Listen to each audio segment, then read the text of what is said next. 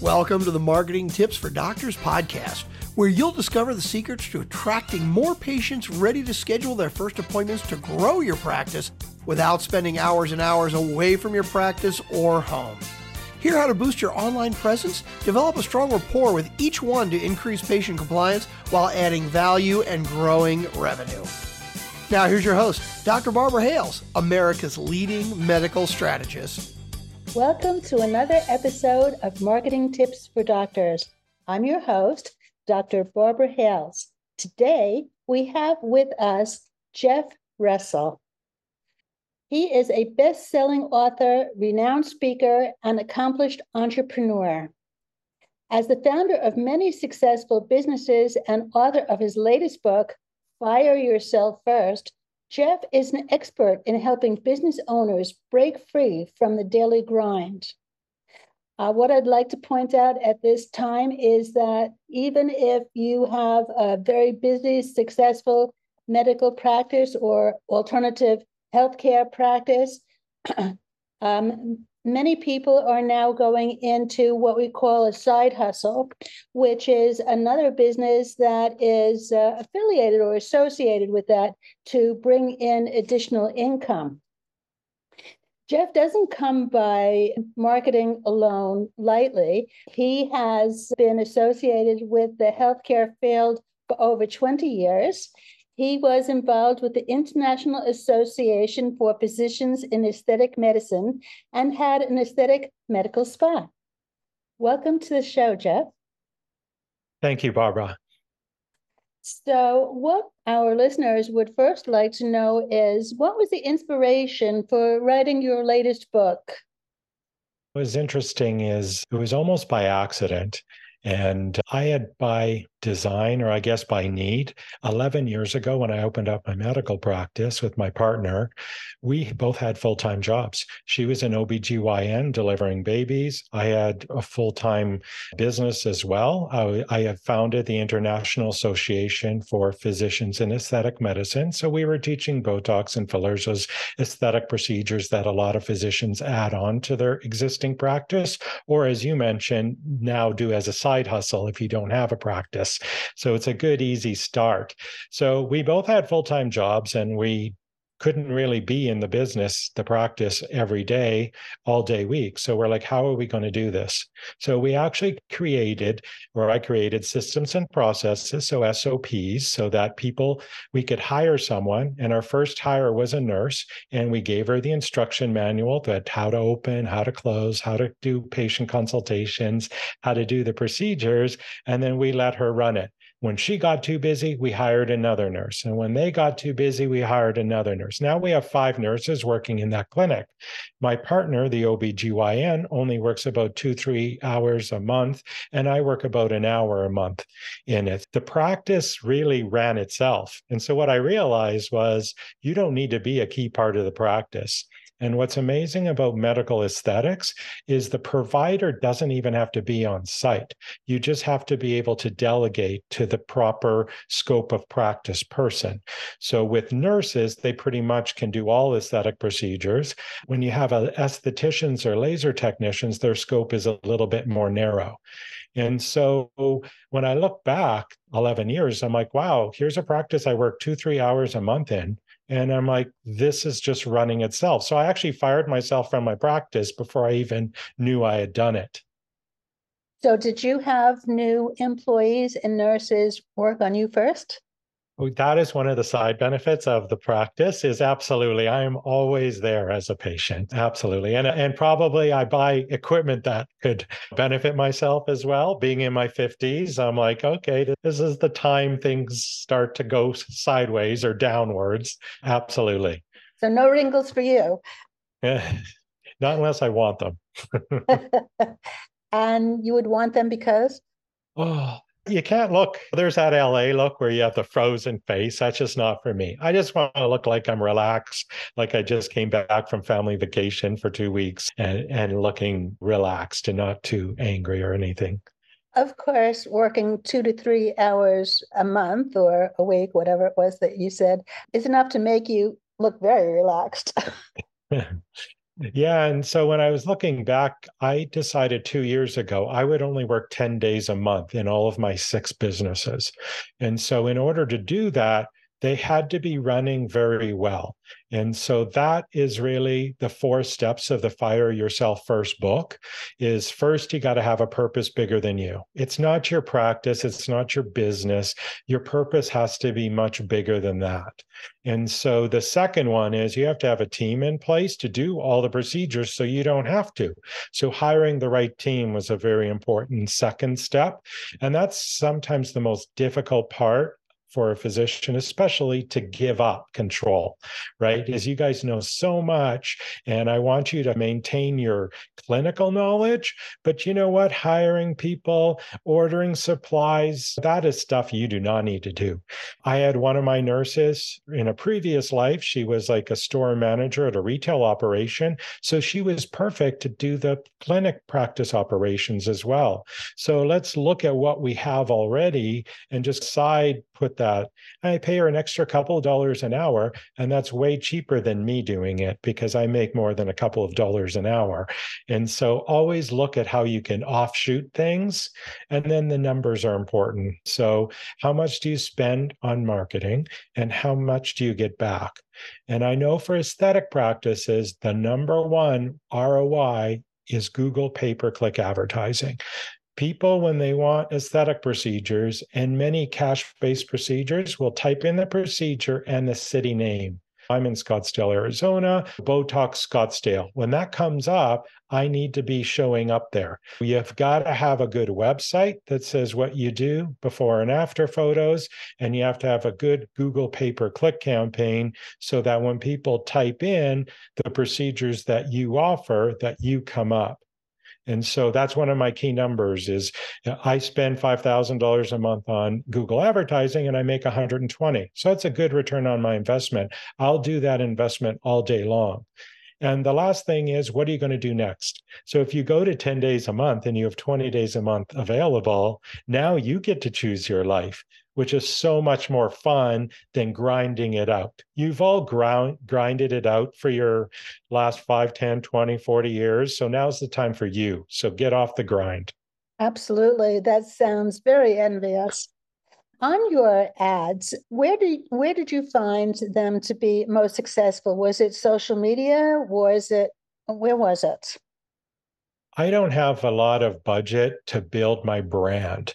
So when I do my marketing, it's lead generation marketing or patient generation marketing. I need to capture somebody who's looking for my procedure now. With Google, you can choose what words they type in and when you come up.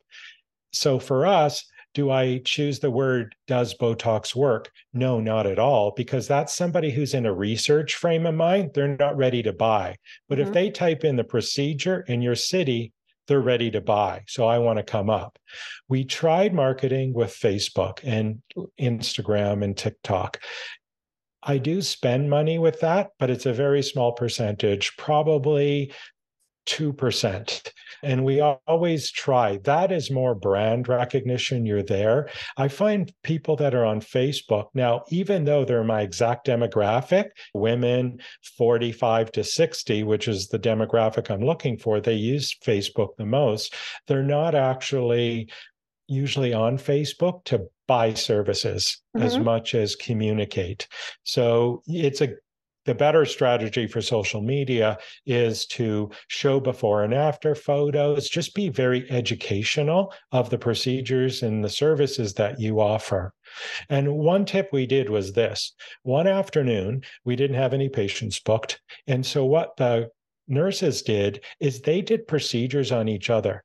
And while they were doing them, they took photos and videos by the time they were done, two hours worth of procedures, they had about 80 videos and 300 photos. Now we could take those and repurpose those for social media. They're not as valuable for pay per click advertising because you can't really use images and video. But for TikTok, Instagram, Facebook, we can use that and our website and our YouTube page as well. Because remember, YouTube's the second largest search engine. So if you can get anything like that, it's great. And so the other thing is you don't have to have a video camera crew in. People want authenticity. And so doing even with your camera, your iPhone or your Samsung Android camera, that's a very good quality that'll show what you do. And then you can use that in three or four different places. So not only on your Facebook, which connects to Instagram, and then TikTok, you can do videos, but you can put it on your website and you can also put it on a YouTube page. That's very helpful to know. Tell me, how do entrepreneurs create an autonomous business?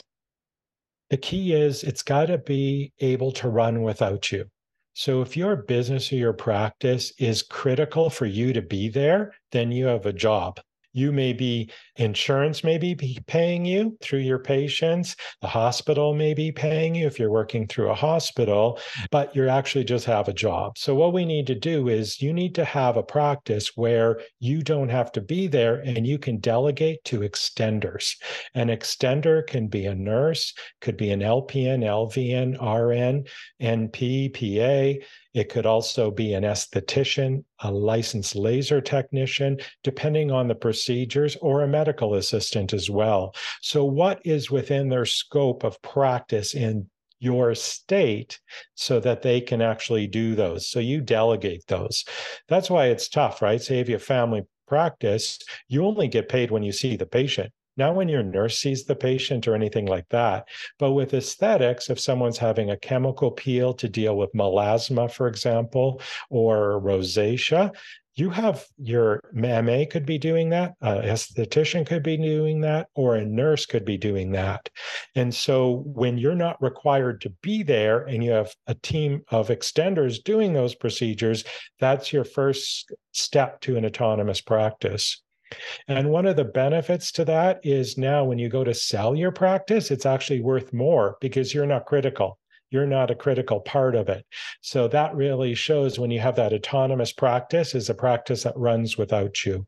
And in all intents and purposes, I know this is a crude metaphor, but our aesthetic practice is an ATM for us, right? It just generates cash. We work when we want to work. We work if we want my partner wants to take a month off and go to Italy, she can do that. Practice runs just fine without her.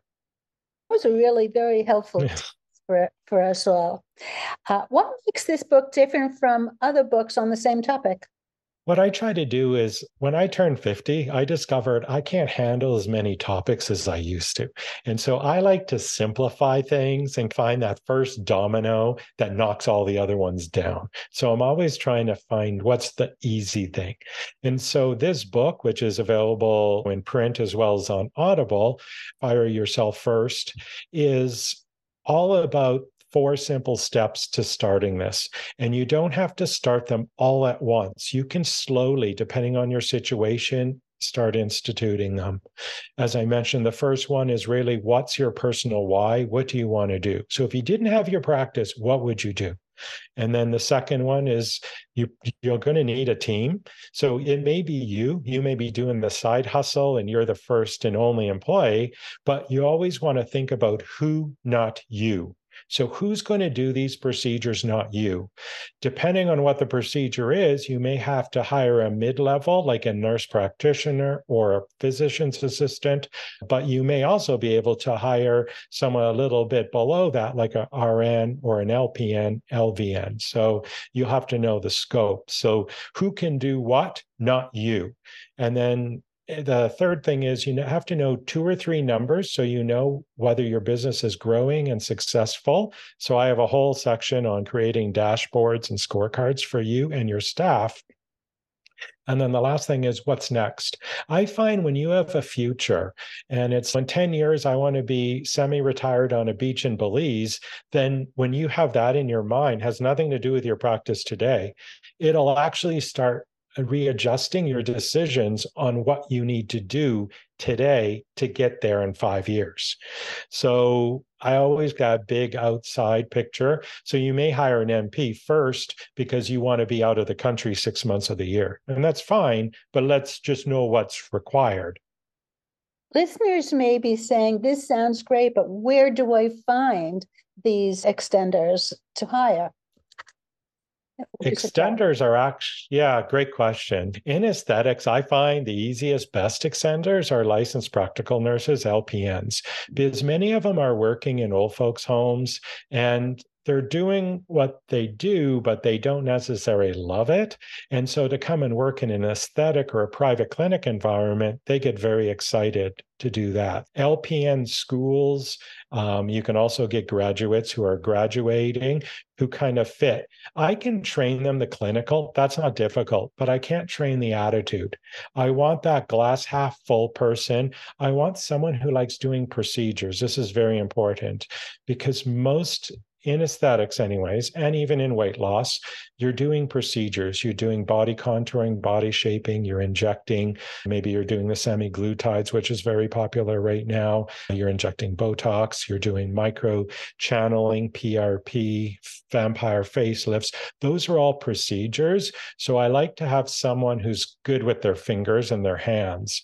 That's the first step. Look for, we post on Indeed. And, but first of all, my biggest, most important thing is referrals. Let all your friends, family, colleagues at the hospital know that you're looking for someone, and they will generally recommend someone in their network. That's really a great idea. You've certainly given us a lot of tips. The to end the session, I usually say, are there one or two tips that you would like to give to our listening audience? But it certainly sounds like you ha- have given them already. Uh, are there any additional that we haven't touched upon? Yeah, one thing that I've been hearing recently since COVID really is that medicine is not fun anymore. It's a grind, it's exhausting both mentally and physically. And I want you to know that there is another way, right? If we can actually utilize extenders into a medical practice, that just gives you that relief and that time to breathe. I don't want you to feel overwhelmed. There's another way, there's a better way and a different way to practice medicine. And so that's the I think, takeaway is don't feel you need to grind it out in the ER for 20 years. If you're done, then look at expanding and doing some fun medicine as well. This has been a really fun episode today. Thank you so much. Uh, this is another episode of Marketing Tips for Doctors, and you have been listening to myself, the host, Dr. Barbara Hales, with Jeff Russell. Till next time, Thanks for listening to Marketing Tips for Doctors. If you like the podcast, please subscribe, rate, and review. Press the subscribe button so you never miss an episode and tell your friends about the show. Join us on marketingtipsfordoctors.com for replays and more resources to help grow your practice, strengthen your brand, and dominate your field. Remember, you are one tweet from greatness.